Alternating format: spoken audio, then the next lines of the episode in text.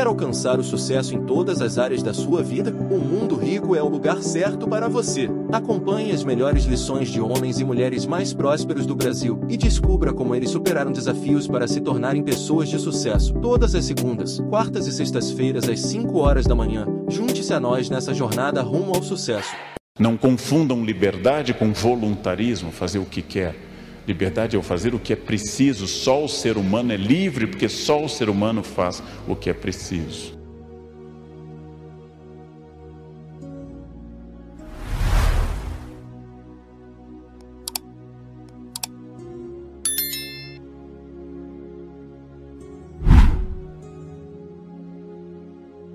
Existe karma, não existe destino, não existe sorte. Você ganhou esse dom da humanidade, que é o livre-arbítrio. Não insulte o mundo, pensando que você está submetido a forças que lhe controlam. Eu estou estudando nesse momento possessão e eu entrevistei pessoas possuídas em igrejas variadas em São Paulo, quase todas neopentecostais. Uma senhora dizia: Eu escuto vozes, essas vozes mandam eu matar eu pensei, as vozes nunca mandam arrumar a casa, as vozes nunca mandam varrer o pátio. Que raio de voz que só faz?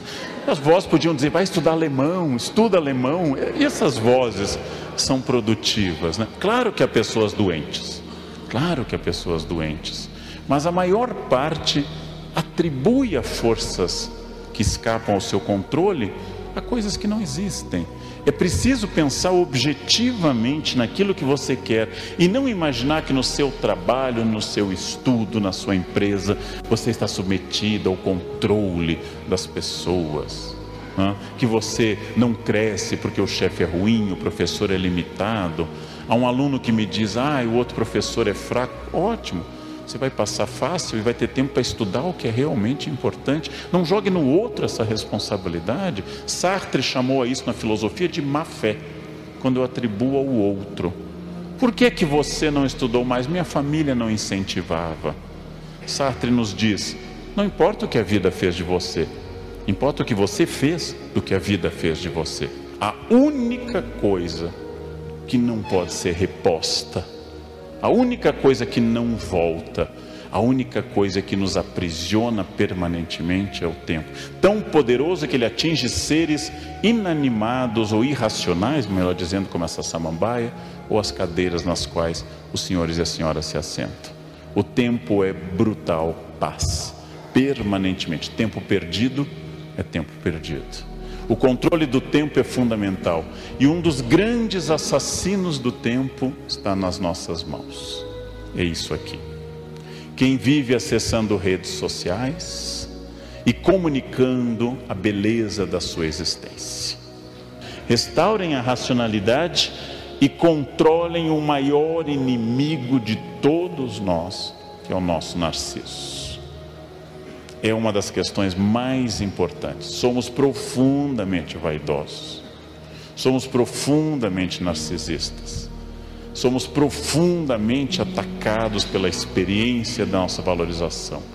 Há quase cinco anos eu gravei um café filosófico sobre a vaidade e contei uma história que Flaubert, o escritor francês do 19, recriava e inventava sobre Santo Antão, o mais famoso ser da história tentado pelo demônio.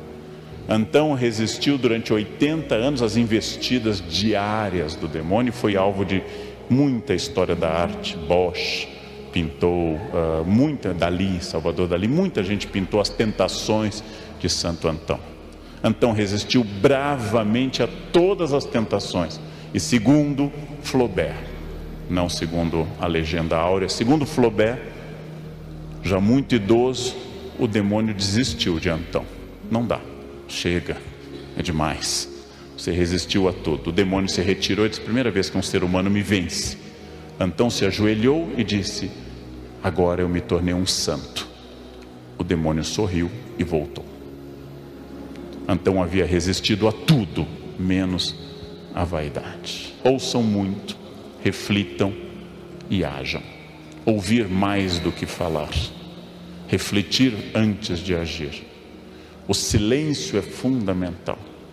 O silêncio é fundamental. Isso é muito importante para que eu possa agir num mundo que fala muito e que embola a ação estratégica. Eu sou sócio majoritário da minha vida.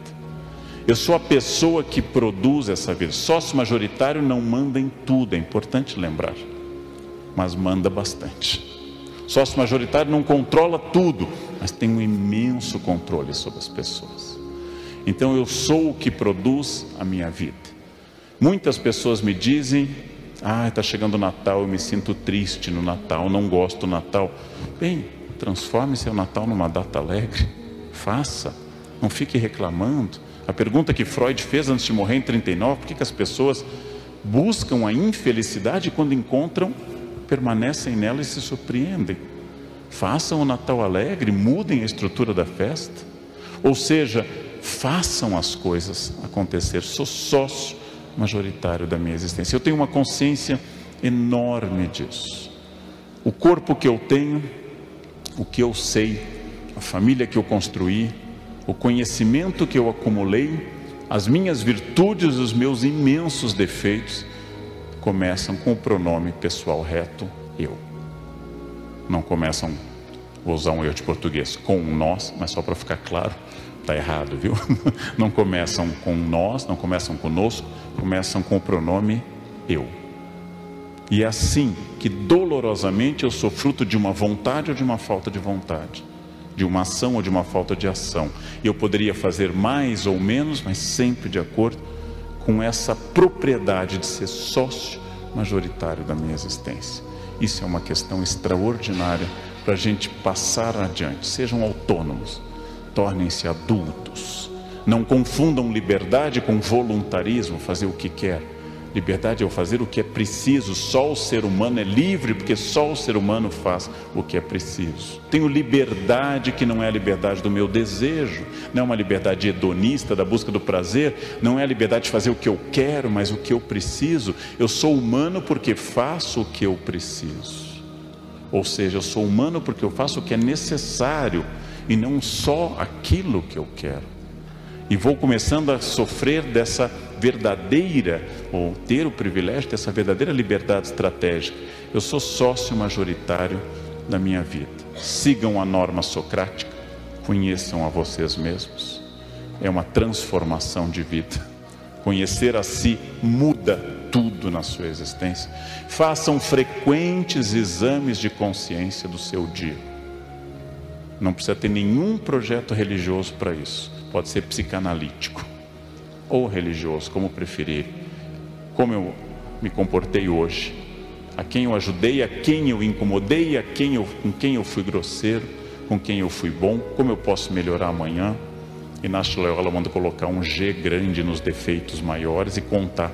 Depois vocês estão diminuindo semana a semana. Eu gosto dessa mente do século XVI, botar um G para cada defeito e depois ir contando se eles se repetem.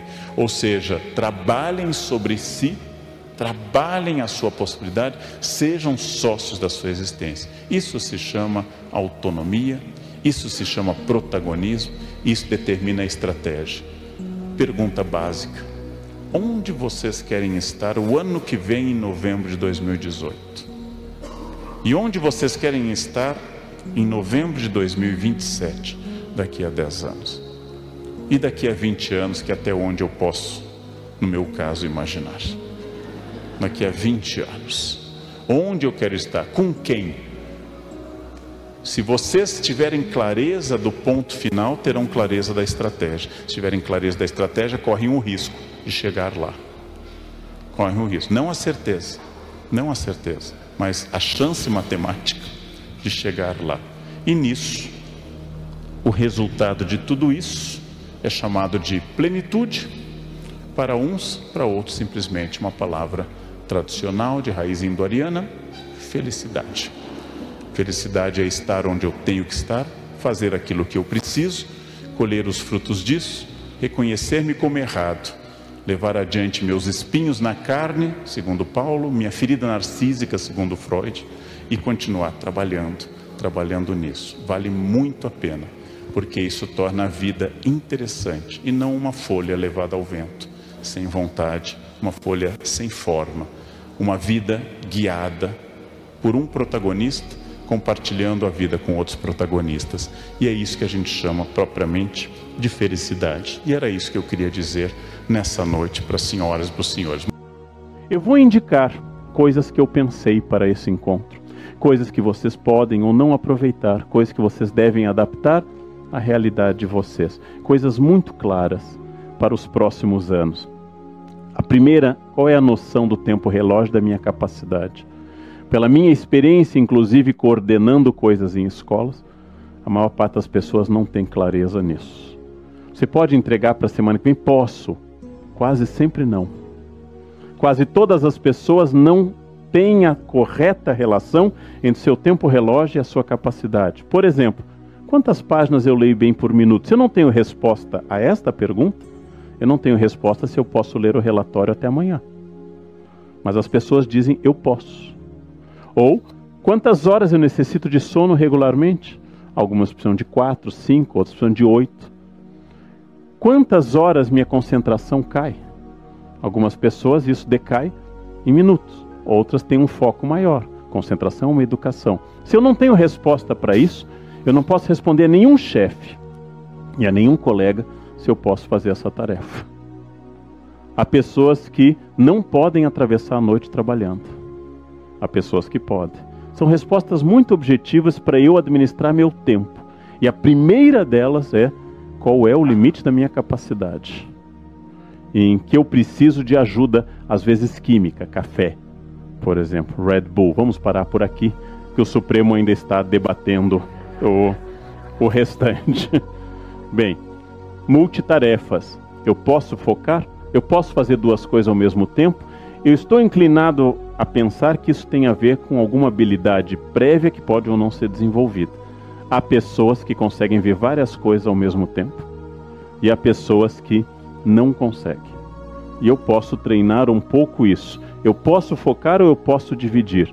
Eu tenho que saber que é mais produtivo não atender celular e responder a e-mails do que fazer as duas coisas ao mesmo tempo. Bem, terceiro, mudar o tipo de tarefa, priorizar, é um conselho do exército americano num famoso quadro. Quais são as tarefas urgentes? Quais são as tarefas não urgentes? Quais são as tarefas de médio e longo prazo? O que eu tenho que decidir para agora ou para daqui a alguns anos? Quarto, evitar sempre a tarefa seguinte ela é o envenenamento da atual. Se eu estiver aqui falando com vocês, onde eu creio estar na minha consciência inteiro, e não pensando no meu voo à tarde para Salvador, na palestra da noite e amanhã, eu vou tornar este momento ruim para vocês e para mim. E não vou melhorar o momento seguinte. Estar onde eu estou, concentrar-se. Estar inteiramente dedicado àquilo que eu estou, como se fosse o único lugar do mundo isto vai dar um foco extraordinário. Usar os recursos eletrônicos e não ser usado por eles. Sair de 99,9 grupos do WhatsApp que vocês estão. Parar de receber informações inúteis que enchem de lixo, não acrescentam nada e atrasam. Característica de um loser é dividir a sua atenção com coisas sem importância. Então, Quais são os recursos eletrônicos que podem me ajudar? O vício das redes sociais. Ter que comunicar tudo. Cheguei, estou aqui, kkkk. Né? Almocei, chove. Né? Pensem quais são as informações relevantes que eu preciso dar e quais são as irrelevantes. E deixem os outros trocar informação o dia inteiro sobre o nada e foquem naquilo que só vocês podem fazer. É um vício. Não é o patrão que tem que barrar o Face, gente. São vocês que têm que barrar o Face. São vocês que têm que estabelecer um filtro. Se vocês somarem as horas dedicadas ao Face, não, pensem no que representa de fato. Ou qualquer outra rede. Quando eu tenho muitas tarefas, é bom diversificá-las. O corpo e o cérebro respondem muito bem a uma atividade física, seguida de uma atividade intelectual, seguida de uma atividade afetiva. Responde muito bem ao exame de uma planilha Excel, seguido de uma análise de um texto mais geral. É muito ruim ficar em planilha Excel 12 horas seguidas. É muito ruim isso. O corpo tende a mudar o foco e o cérebro desliga automaticamente quando a repetição acontece. Voltamos ao casamento. As horas para as estratégias de médio e de longo prazo. Se eu não controlar isso, eu serei um tarefeiro. E vocês sabem melhor do que eu, como administradores e estudantes, que a todo instante as tarefas que chegam a nós são as tarefas do cotidiano. Eu aqui pensando numa matriz energética do Brasil e o mundo quer que eu troque a lâmpada do corredor. E a lâmpada agora é nova, tem um novo padrão, é mais cara. Temos que botar no estoque. Eu pensando numa matriz energética, eles me fazendo trocar a lâmpada. Eu querendo essas coisas, ou seja, eu tenho que estabelecer um tempo, pensar a médio e longo prazo, ou eu nunca terei este tempo. E esse tempo não pode ser sexta no final do dia. Assassinos do tempo culpados: celular, o computador, companhias de amigos e colegas. Claro que um amigo bom é excelente. Claro que até um colega pode ser excelente. É possível. Há estudos demonstrando que há colegas interessantes. Mas a falta de objetividade nas reuniões é a morte. É a morte. As pessoas seduzidas pela própria voz. As pessoas que introduzem um tema longamente. Eu queria. É, isso que o diretor acabou de me pedir, que eu acho que é, é, é, muito, é muito importante, assim, que eu vou expressar minha opinião. Não sei se é de todo mundo, mas eu vou falar da minha opinião neste momento e, basicamente, acho que nesse tema que nós estamos tratando, eu tenho vontade de estrangular um ser assim, gente.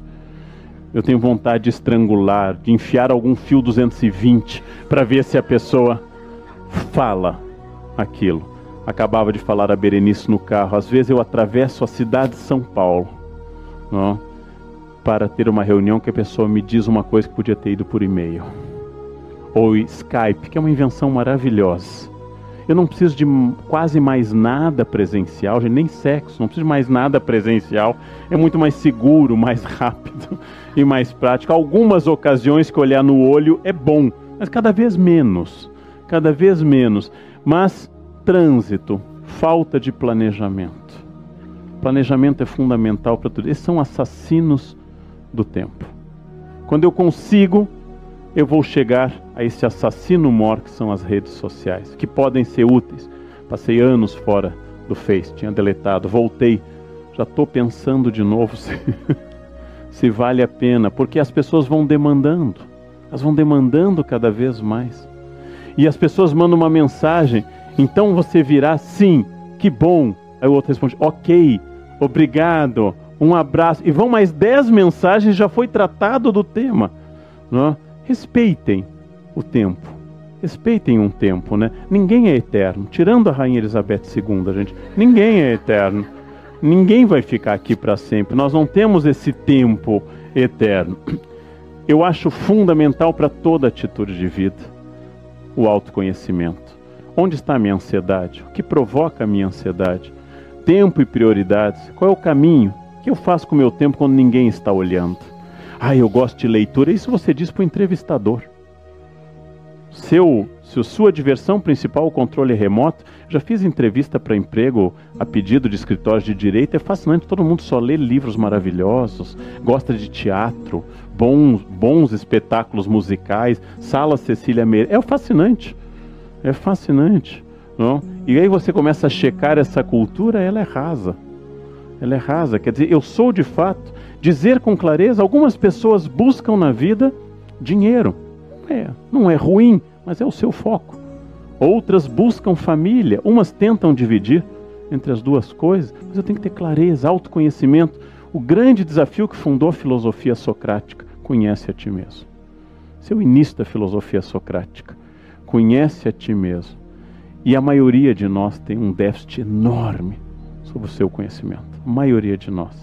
Bem, e finalmente, um conselho estranho. Se eu estou afogado das seis da manhã às onze em trabalho, nunca vou fazer nada muito significativo. Uma das grandes características da produção humana é a capacidade do ócio criativo, sem o qual Newton, observando a macieira, sem o qual o tempo de parar e pensar, ócio criativo não é igual a ligar o Faustão. Não confundam o nada com isso. Ócio criativo é a capacidade de não estar pressionado, premido por tempos, tarefas e objetivos imediatos, e deixar o cérebro sem grandes atividades. E ócio mesmo, que é difícil hoje, porque as pessoas preenchem digitando mensagens. Ócio, parar. Já pensaram revolucionariamente ligar uma música em casa, sentar-se no sofá e começar a escutar essa música sem ser o fundo de alguma coisa, mas escutar a música, acompanhá-la, seja ela clássica, MPB, acompanhar essa música, observar a letra, deixar-se influenciar. É aquilo que o seriado House trabalha há anos, né? Ele pensa, pensa, pensa e nunca resolve. De repente, olhando para um bebedor, ele vem, é lupus. Ou seja, aí vem a ideia. Ócio criativo pode ser estimulado na defesa, por exemplo, do genro de Karl Marx, Paul Lafargue, que escreveu o livro Direito à Preguiça. Um livro é, clássico, um livro do século XIX, do genro de Karl Marx. O Direito à Preguiça. Mas também do Domênico de Masi, que esteve há pouco aqui no Brasil, sobre os seus textos de ócio criativo, a sociedade pós-industrial. Ócio é diferente de não fazer nada. E ver televisão, ou ficar zapeando televisão, ou trocando de sites, não é ócio criativo. Isso é tédio, que é outra coisa. Tédio é outra coisa. No final, importantíssimo, o relógio é absoluto. Ele é uma convenção, mas ele é absoluto. O dia tem 24 horas, cada hora tem 60 minutos. Não importa o que eu faça. Ele continuará assim. É uma convenção, mas é uma convenção sólida. O tempo é relativo, porque é o tempo que eu dedico às coisas. E várias pessoas nos perguntam como é que você tem tempo para isso. O tempo não é inteiramente escolha minha, mas é provavelmente uma grande escolha minha. O tempo para qual eu tenho prioridades. O tempo para qual eu quero fazer alguma coisa. E eu acredito que estabelecida essa prioridade, seja pessoal, familiar, empresarial, eu posso transformar esse tempo bastante, muito. Isto é muito prático. Equilíbrio e contradição. O corpo funciona melhor na juventude. Ele é um carro mais potente com um motorista não sábio, que é a cabeça mais jovem. E na maturidade ele é um carro problemático com um motorista melhor. É difícil equilibrar isso. É muito difícil. Não? É uma batalha perdida, mas é uma batalha interessante. Essa batalha geralmente chamamos vida. E novamente a imagem que pela terceira mesa eu mostro da escultora Carlyle americana é isso. A cada lapidada estou formando aquilo que eu quero. Mas é tão difícil isso, é tão estrategicamente complicado que é mais fácil dizer: não dei sorte, tive azar não era minha hora, foi destino. Minha família nunca conseguiu. Oh, é muito mais fácil isso. Tudo. Imaginem tudo que vocês admiram numa pessoa ser fruto de um impulso dessa pessoa, aliado a muito esforço e a muita técnica. Mas eu costumo dizer que é vocação, talento, é inato. Aquilo que é absolutamente fruto de esforço. E aí eu volto para encerrar a mesma questão que eu fiz a primeira pergunta hoje, os 50 anos da profissão fundamental que os senhores exercem ou vão exercer em breve. Uma pergunta administrativa. O que eu quero fazer com a empresa chamada vida nos próximos 10 anos? Quando eu conseguir responder a isso, seria um bom administrador e provavelmente uma pessoa mais integrada mais total a este respeito. Aí... O que vai continuar daqui a 15 anos? Vocês. Vocês continuarão. O curso que vocês escolheram, a carreira que escolheram, o emprego, a loja, a igreja, aquilo que vocês fazem, continuará. E toda a conjuntura política será outra, com novos políticos, cheios de energia e ideias. Quando eu paro diante da circunstância, eu esqueço que eu sou a linha contínua e aquilo é a linha passageira. Não dá para ignorar governos, mas não dá para gerenciar a vida em torno de governos. Não façam isso. Toda minha formação foi feita em meio ao caos político. Toda minha formação foi feita em meio à inflação, manifestações, inclusive no final da ditadura, atentados à bomba OAB e assim por diante. Toda minha formação foi feita em meio a tudo isso. Apenas como professor maduro, eu peguei um pequeno período de estabilidade entre FHC e Lula de crescimento, mas isso foi atípico e já passou também. Voltamos ao normal. Circunstância é o que passa, o que fica somos nós, e dessa forma eu preciso de pensamento crítico. Pensamento crítico me faz estar acima da média, como garante Oscar Wilde, a maior parte das pessoas apenas existe.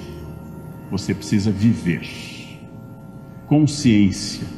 Consciência do que eu quero, para onde eu vou, consciência de tudo que me cerca, consciência, por exemplo, que para poder ser crítico tem que evitar o dogmatismo.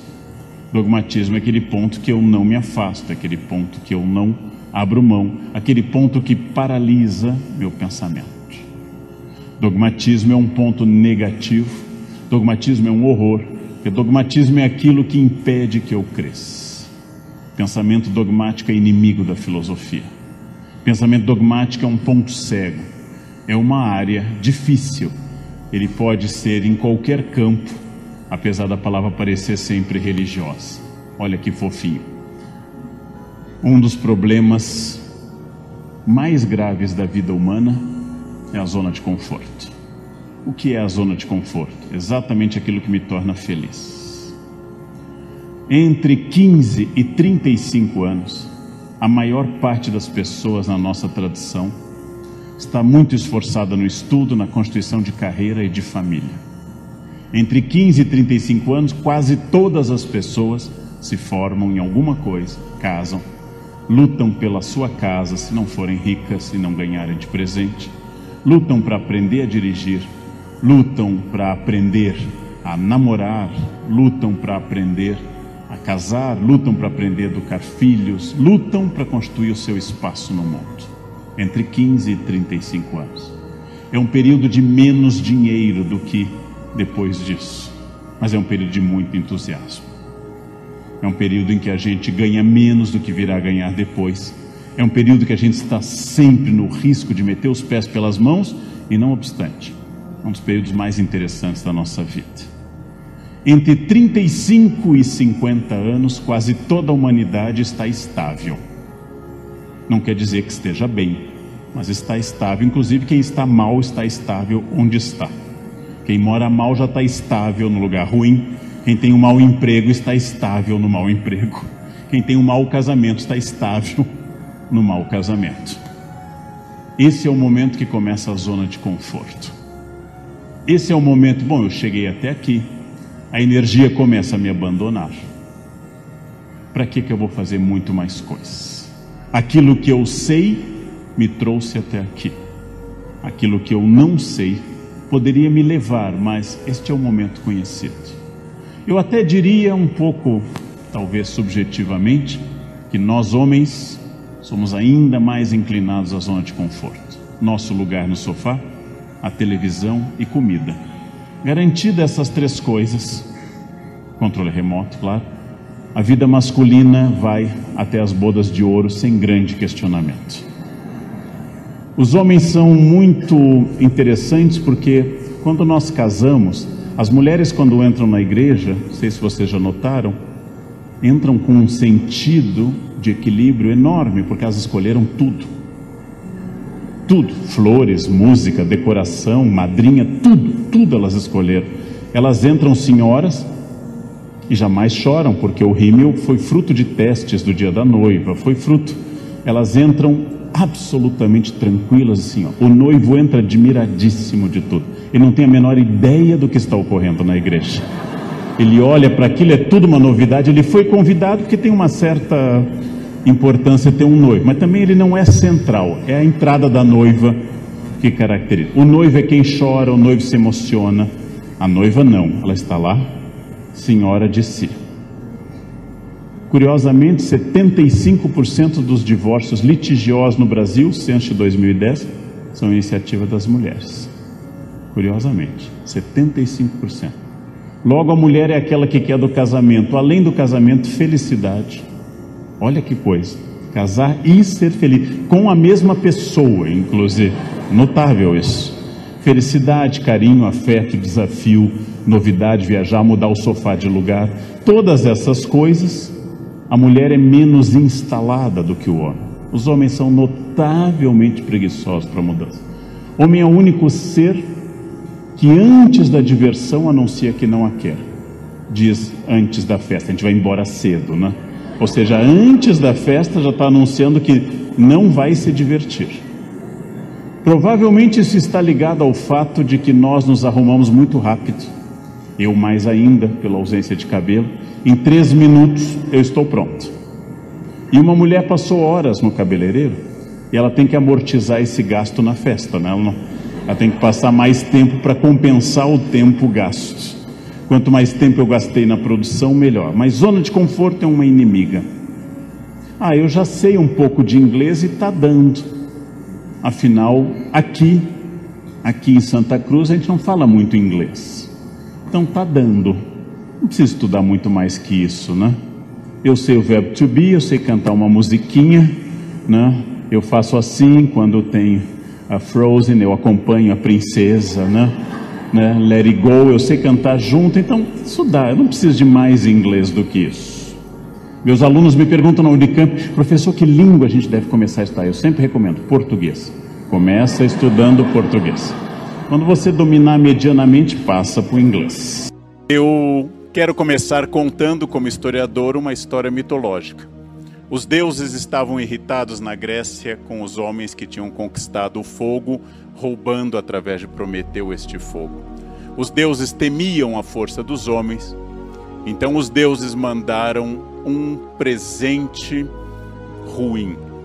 Mandaram uma mulher chamada Pandora com uma caixa para a casa de um homem chamado Epimeteu e a ordem de nunca abrir aquela caixa. Pandora quer dizer todas as dores, Pandora. E os deuses então sabiam que os homens abririam aquela caixa, que Epimeteu abriria aquela caixa, como de fato abriu, e daquela caixa saíram todos os males do mundo doenças, fome, guerra, ódio, todos os males do mundo. No fundo da caixa havia uma figura chamada esperança. Segundo alguns, a esperança era um consolo que os deuses davam aos homens.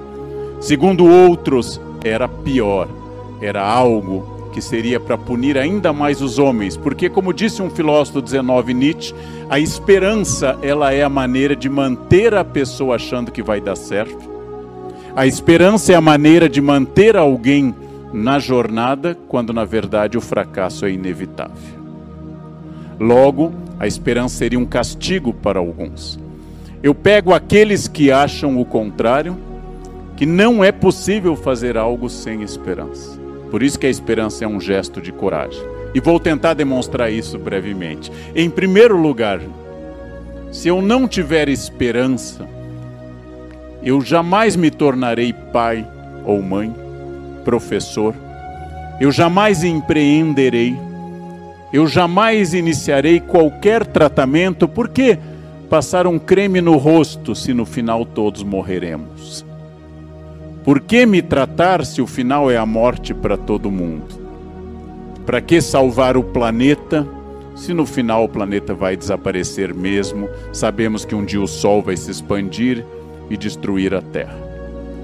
A esperança é aquilo que me mantém no foco da transformação. Por isso eu quero começar insistindo. Por isso eu quero começar falando que sim, se você tem uma doença grave chamada depressão, se você tem uma doença gravíssima que é a depressão, você não tem culpa, é uma doença.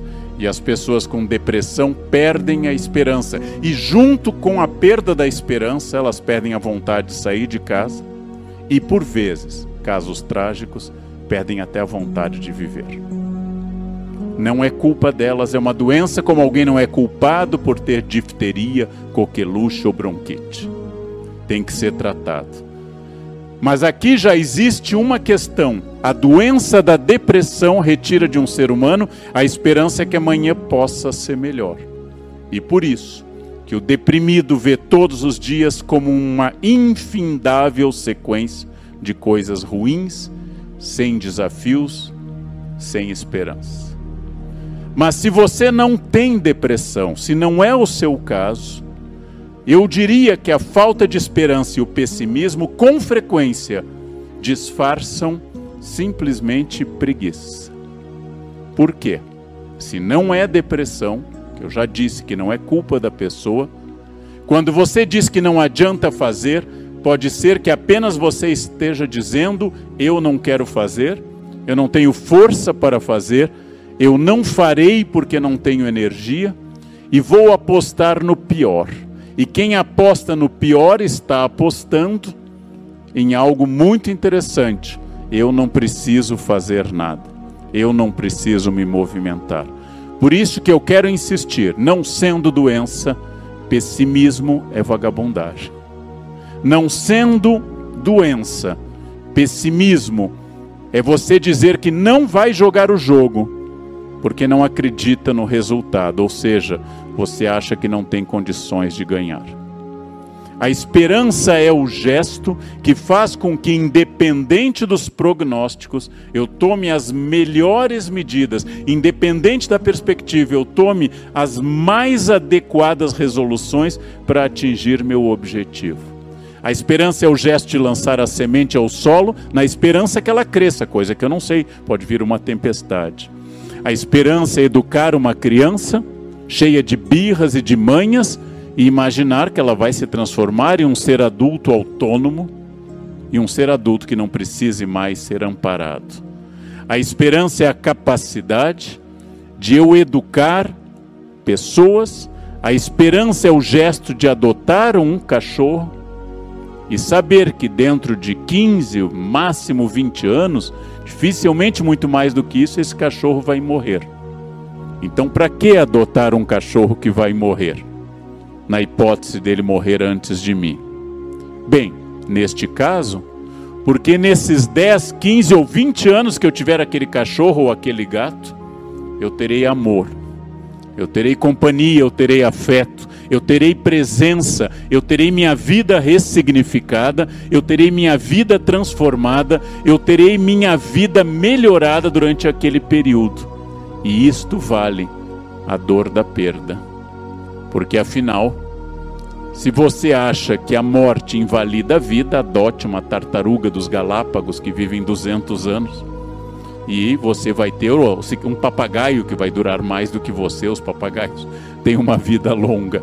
Ou seja, se eu adoto algo que eu sei que pode errar, fracassar ou morrer, é porque eu tenho a esperança que, apesar da morte ser um destino inevitável, eu consigo fazer aquilo. Eu consigo transformar aquele grupo. Eu consigo ser melhor. Eu consigo modificar uma realidade. E isso é fundamental. Isso é essencial. Isso faz parte da ação humana. Quando eu abro mão da esperança, eu deixo de empreender. Quando eu abro mão da esperança, eu deixo de arrumar minha cama. Para que arrumar a cama se à noite eu vou desarrumá-la de novo? Para que tomar banho se amanhã eu estarei fedendo mais uma vez? Para que educar, plantar, regar, cuidar? Para que fazer isto? Porque enquanto existe vida, existe o desafio e a coragem da esperança, e é por isso que no meu livro eu dou esse título, porque todas as minhas crônicas terminam com essa ideia de que é preciso ter esperança. A perda da esperança é a perda da vida. As pessoas que enfatizam o fracasso, as pessoas que enfatizam o erro, as pessoas que enfatizam o equívoco, são as pessoas que não estão erradas, porque existe erro, fracasso e equívoco.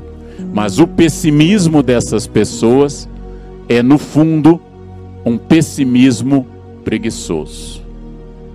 As pessoas que sempre dizem que algo pode não dar certo, não levam em conta que a chance do fracasso me movimenta diariamente para que eu consiga continuar realizando coisas, para que eu consiga transformar coisas. E a todo instante eu preciso disso. Quando eu comecei a trabalhar, naturalmente, como quase todo profissional, hoje é dia do professor, eu comecei em uma escola que pagava muito mal e não era a melhor do mundo. e trabalhava muito. E alguns colegas perguntou: "Você está trabalhando mais do que essa escola merece?" Eu disse: "Pode ser, mas em primeiro lugar, meus alunos mereciam o melhor trabalho possível. E em segundo lugar, eu sabia que ir para uma escola melhor era fruto de indicação, que quando houvesse vaga na escola X, diria: Eu tenho um colega na outra escola que é um grande trabalhador. Então ele pode vir para esta. E assim, mirando numa melhoria constante, aquilo que eu disse ao receber minha irmã e meu cunhado em São Paulo, quando aqui cheguei há 34 anos, recebi nas condições modestas que eu estava e disse: Cada ano que vocês me visitarem, eu estarei melhor. Eu tenho certeza que eu estaria melhor? Não. Do, do ponto que eu estava morando naquela época, eu sabia que não podia estar pior. Então eu tenho certeza que eu cresceria um pouco. Não dava para ter um apartamento menor do que aquele ou eu não entraria. Então eu tenho certeza que eu posso estar melhor? Não, mas eu tenho esperança de continuar fazendo sistematicamente tudo o que eu posso para estar melhor, sabendo mais, com mais titulação, mantendo o meu corpo funcional, tendo ideias e sendo desafiado. E a esperança é algo extraordinário porque a esperança aponta estratégias. A esperança aponta caminhos novos. A esperança faz com que tudo que seja ruim seja considerado um desafio, que todo grão de areia que me incomoda seja oportunidade para eu transformar em pérola, que toda crise contenha uma oportunidade.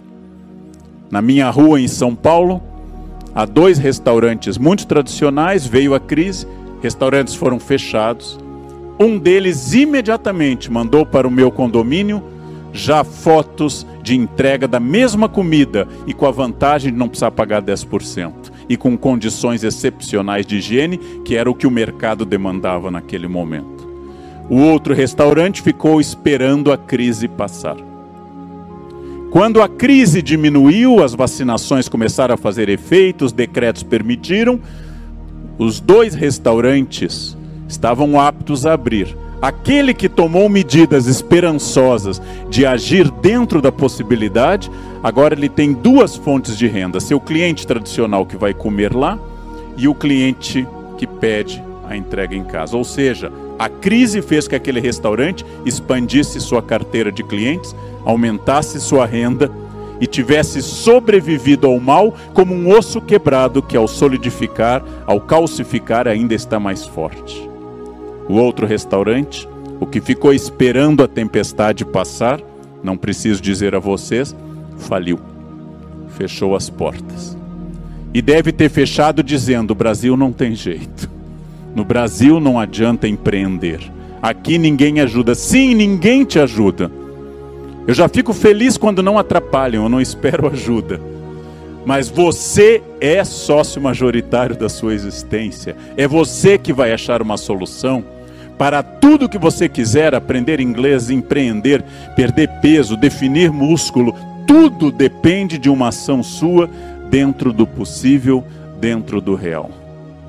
E as pessoas me perguntam: você acorda mesmo às quatro da manhã? Acordo. Você vai para a academia às cinco da manhã? Vou.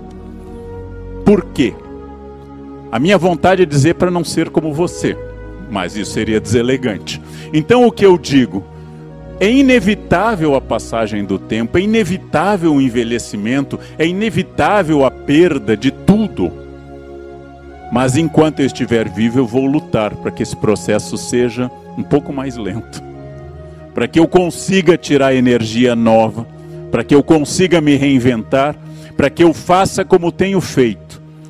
A partir do momento que não havia mais chance de sala de aula, começo na televisão a partir do momento que a palestra presencial não é mais possível, começa em live. E para isso eu tenho que aprender como é que eu faço iluminação de live. Ninguém me ensinou isso na USP, na década de 80. Iluminação de live. Por isso tive que consultar as pessoas da minha família entre 12 e 16 anos, especialistas em lives. E para cada novo desafio, eu sigo a ideia de Nietzsche que tudo que não nos mata nos torna mais fortes. Porque eu não sei se eu vou sobreviver à pandemia, eu não sei se eu vou continuar me adaptando, eu não sei o que o futuro me reserva, eu não sei se amanhã eu estarei pior ou melhor, mas eu sei que eu tenho a esperança e tomo atitudes estratégicas para estar cada vez melhor. E por isso que eu substituí reclamação por crítica. Reclamação é aquilo que você diz, está quente aqui. Crítica é o que você diz. Essa temperatura está elevada para trabalhar. O que, que nós podemos fazer para resolver isto? O que é que nós faremos em conjunto para resolver isto? Pessoa que faz crítica inclui seu esfíncter na reta. Traz seu capital acionário. Para de dizer eu estou aqui esperando os outros, o Estado, o governo, a empresa. E passa a pensar: essa é a crise, esse é o momento, é assim que se apresenta. Se está calor, reclamar não vai fazer diminuir um grau da temperatura, mas a reclamação vai tornar o ambiente insuportável. Com frequência eu lembrei em palestras que adoro o Natal e muitos amigos me diziam: Eu acho o Natal muito chato. E eu disse: Você é amarrado na sua festa de Natal? As pessoas lhe mobilizam em uma cadeira, amordaçam e vedam toda a manifestação. Eu disse: Não, então você pode fazer algo. Posso. Se você não faz, esse Natal é a sua cara. Esse Natal é o que você merece. Este é o seu Natal. Bem-vindo a seu inferno natalino.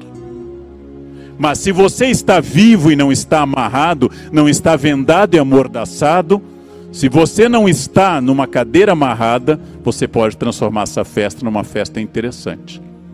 E pode tentar.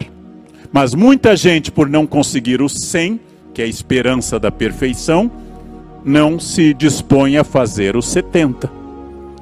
Ora, o feito é o melhor que o perfeito. Ah, eu não vou aprender inglês agora, porque se eu aprender agora eu vou ter sotaque. Eu já tenho mais de 50 anos.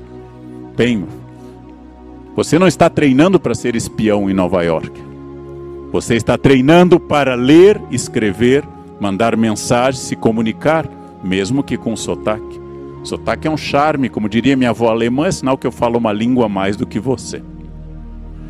Uma senhora me escreveu dizendo: professor, eu tenho 55 anos Estou pensando em fazer direito, mas eu concluiria o curso com 60.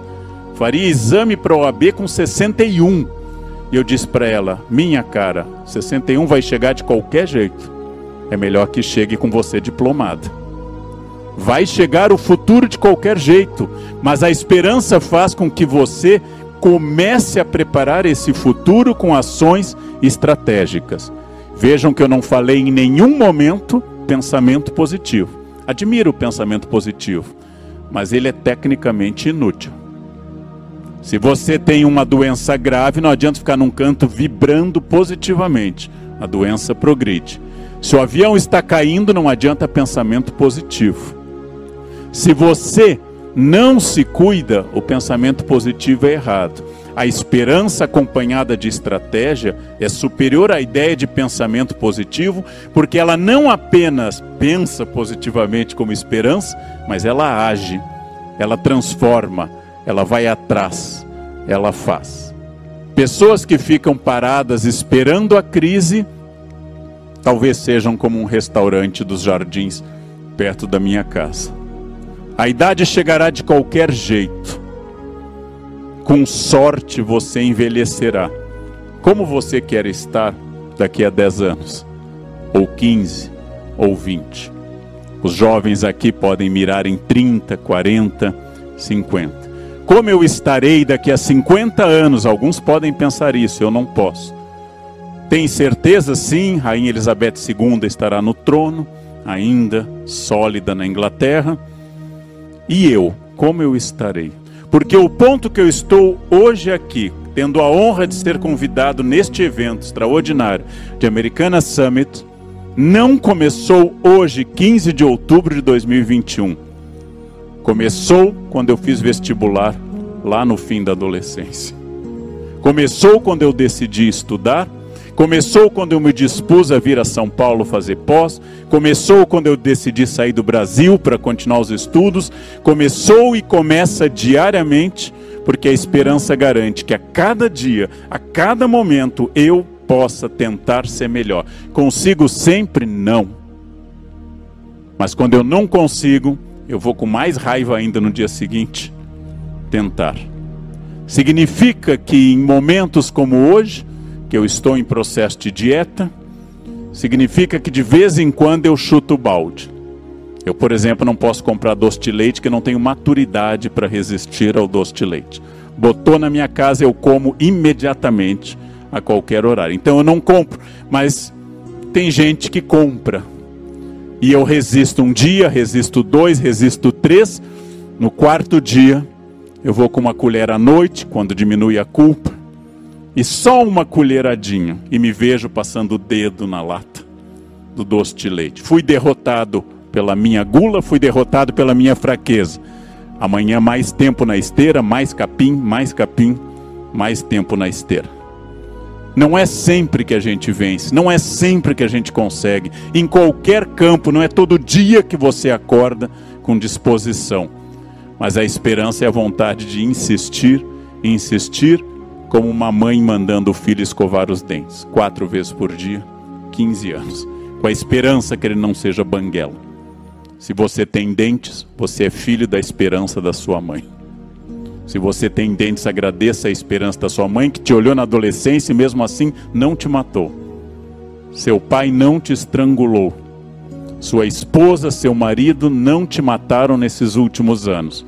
É uma esperança profunda que nos anima. Sem esperança, não temos destino, sem esperança não tem realização, sem esperança somos uma folha jogada ao vento, sem propósito, sem estratégia, sem caminho, sem possibilidade. Por isso, sejam corajosos para encerrar, sejam corajosos com a esperança, sejam corajosos na busca de um mundo melhor que depende, entre outras coisas, da sua capacidade de renovar sua esperança todo dia que você acordar. Se eu estou crente que eu sou sócio majoritário da minha vida, se eu estou crente que a minha vida é gerida por mim, que o sócio majoritário não manda em tudo, ele não tem o poder total, mesmo que ele acredite ter, mas que o sócio majoritário tem um poder enorme. Eu não posso salvar o mundo nem melhorar o mundo, mas eu posso salvar o meu mundo e melhorar o meu mundo.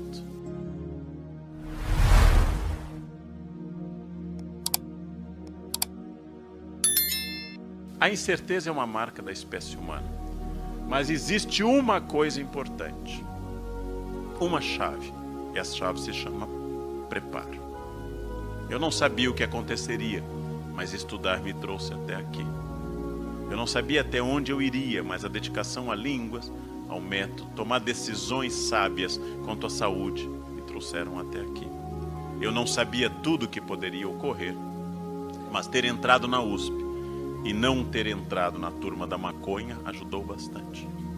Ainda que curso de humanas na USP sem maconha tenha dado um isolamento social também muito grande. Eu não sei o que haverá com cada cooperativa, com cada iniciativa, com cada empresa daqui para os próximos 10 anos. Ninguém sabe. Mas o preparo vai fazer toda a diferença. Santo Agostinho propõe essa linearidade, passado, presente e futuro, um futuro incerto, um futuro que pertence a Deus na ótica de Agostinho. E eu não tenho nunca a possibilidade de sair desse presente contínuo que eu estou, já que o futuro nunca chega e o passado sempre já está para trás. Mas vamos substituir essa ideia, o passado como experiência, o que cada uma e cada um trouxeram a esse momento aqui no bairro Menino Deus, em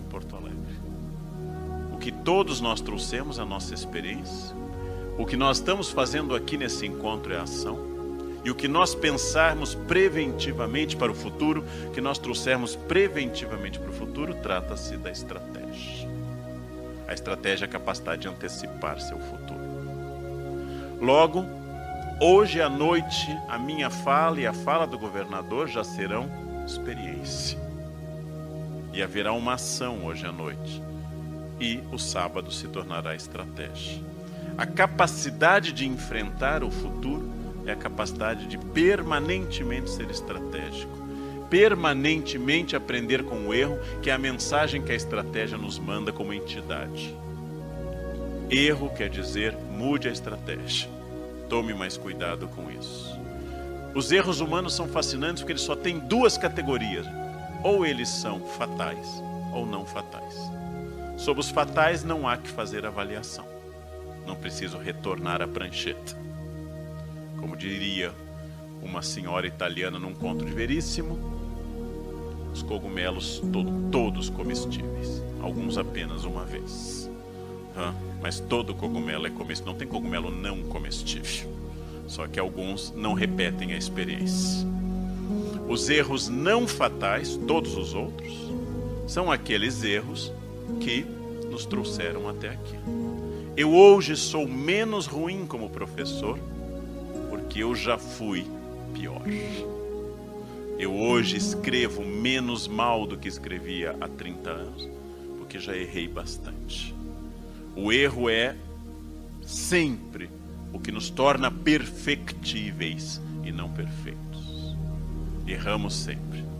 Pensem apenas numa habilidade que cada uma e cada um daqui exerce há 30, 40, 70 anos: andar. Diariamente, desde um ano de idade. Andar. Vocês andam a idade de vocês menos um. E ainda tropeçam. Logo, não há treinamento que impeça o erro. Mas hoje tropeçam menos do que tropeçavam quando tinham dois anos. E provavelmente tropeçam menos do que tropeçarão com 98. Ou seja, o treino tem significado. Ele apenas não impede o erro. Administrar é entrar num processo de treino permanente. Administrar é saber que eu tenho que ser tirado da zona de conforto. A zona de conforto é, de longe, a maior inimiga de qualquer sucesso na vida. Quando éramos jovens, nós tínhamos uma energia muito grande. Muitos daqui fizeram como eu. Eu estudava e já dava aulas, trabalhava. Muitos daqui, como eu, comecei dando aula numa escola estadual em Dois Irmãos e morava em São Leopoldo. Pegava o ônibus, Wendling, ia para Dois Irmãos, levava lanche porque não tinha dinheiro para comprar lá. Ficava lá o dia inteiro, voltava à noite até Novo Hamburgo e pegava um ônibus para ir até São Leopoldo e aí ia a pé para casa. E eram anos de entusiasmo, depois fiz assim na pós e fui morar fora. Eram anos de contenção de despesas, muita energia, muito foco. Nos divertíamos com pouco uma das características da idade é que a gente vai ficando mais caro com o tempo. Daí chega aquela etapa que muitos dos senhores e das senhoras estão, já formados, emprego já estável, a renda não é a perfeita, é a suficiente, a família já se estabeleceu, entramos na área da repetição por inércia. É aqui que morrem os grandes projetos. Lembrem-se aqueles que casaram dos primeiros meses do casamento aquele cuidado com a higiene pessoal, por exemplo, aquele cuidado com a roupa de baixo. Com o tempo, exatamente porque o casamento é bom, exatamente porque ele traz alegria, felicidade e conforto, eu vou ficando mais tranquilo, a cueca vai ficando mais arejada, perdendo sua consistência molecular. As calcinhas, que no namoro eram vermelhas, pretas, de renda e seda, vão se tornando beges de algodão, lavadas no box infinitamente, até criarem bolinhas e lá de penduradas. O casal passa a usar abrigo em casa, o homem passa a beijar a mulher na testa, a única região não erógena do corpo humano. Beijo na testa é o epitáfio da sexualidade. Aqui jaz o sexo quando você beija na testa. Tem gente que tem estação vários lugares, mas ninguém tem na testa. Ninguém chega e diz, lambe a minha testa. Ninguém diz isso no planeta Terra. Passo a chamar minha esposa de mãe quando nasce o primeiro filho, que é para garantir que não haja mais nada, porque é minha mãe. Afinal, mãe é uma palavra muito simbólica. Desde Édipo, ninguém deita com a sua, pelo menos. E finalmente o casal chega a um tal estado de tranquilidade, de desleixo, de zona de conforto, que rompe a última barreira, passam a usar croque. A partir desse momento, acabou qualquer possibilidade, qualquer contato. E curiosamente, é bom. Os jovens não nos escutem, mas é bom. Curiosamente, é bom exatamente que você não precisa de nenhuma cenografia. Só que a chave para tornar um casamento importante e interessante é a capacidade de reinventá-lo, que é a mesma de uma empresa. A pessoa que casou há 20, 30, 40 anos não existe mais. O rapaz loiro que disse sim deu origem a mim. Não existe mais aquilo. Não existe mais aquele ser. Aquele ser se foi. E eu preciso reinventar. Querer manter o que era ou querer mudar o que eu tenho é a chave de fracasso dos casamentos e das empresas. Ah, mas meu pai fazia assim. Há 20 anos fazemos desse jeito. No meu tempo era assim. Bem, passou. Deus inventou uma das melhores técnicas para renovação de modelos e paradigmas administrativos. Chama-se morte. Ele mata uma geração e a outra vem. Quando as pessoas não morrem, elas começam a incomodar. Como dizia um colega meu na Unicamp, eu fundei esse departamento. Eu disse, então, professor, não o afunde. Já que o fundou, não o afunde. Não, a melhor coisa que a gente pode fazer em determinado momento é entender que as premissas que me trouxeram até aqui foram válidas para me trazer até aqui, mas não serão válidas depois. Ousar ou repetir. Ficar onde não está tão bom ou ir para onde possa ser melhor. Essa é uma grande questão. Tem um momento que você acha que não está tão bom no emprego. Tem um momento que você acha que não está bom na empresa, mas você já não quer mais pagar o ônus da incerteza de empreender. É nesse momento que muitos anos antes do seu corpo morrer, seu espírito morre. O espírito raramente morre junto com o corpo. Quase sempre ele morre antes. O corpo é a última coisa a se despedir da vida.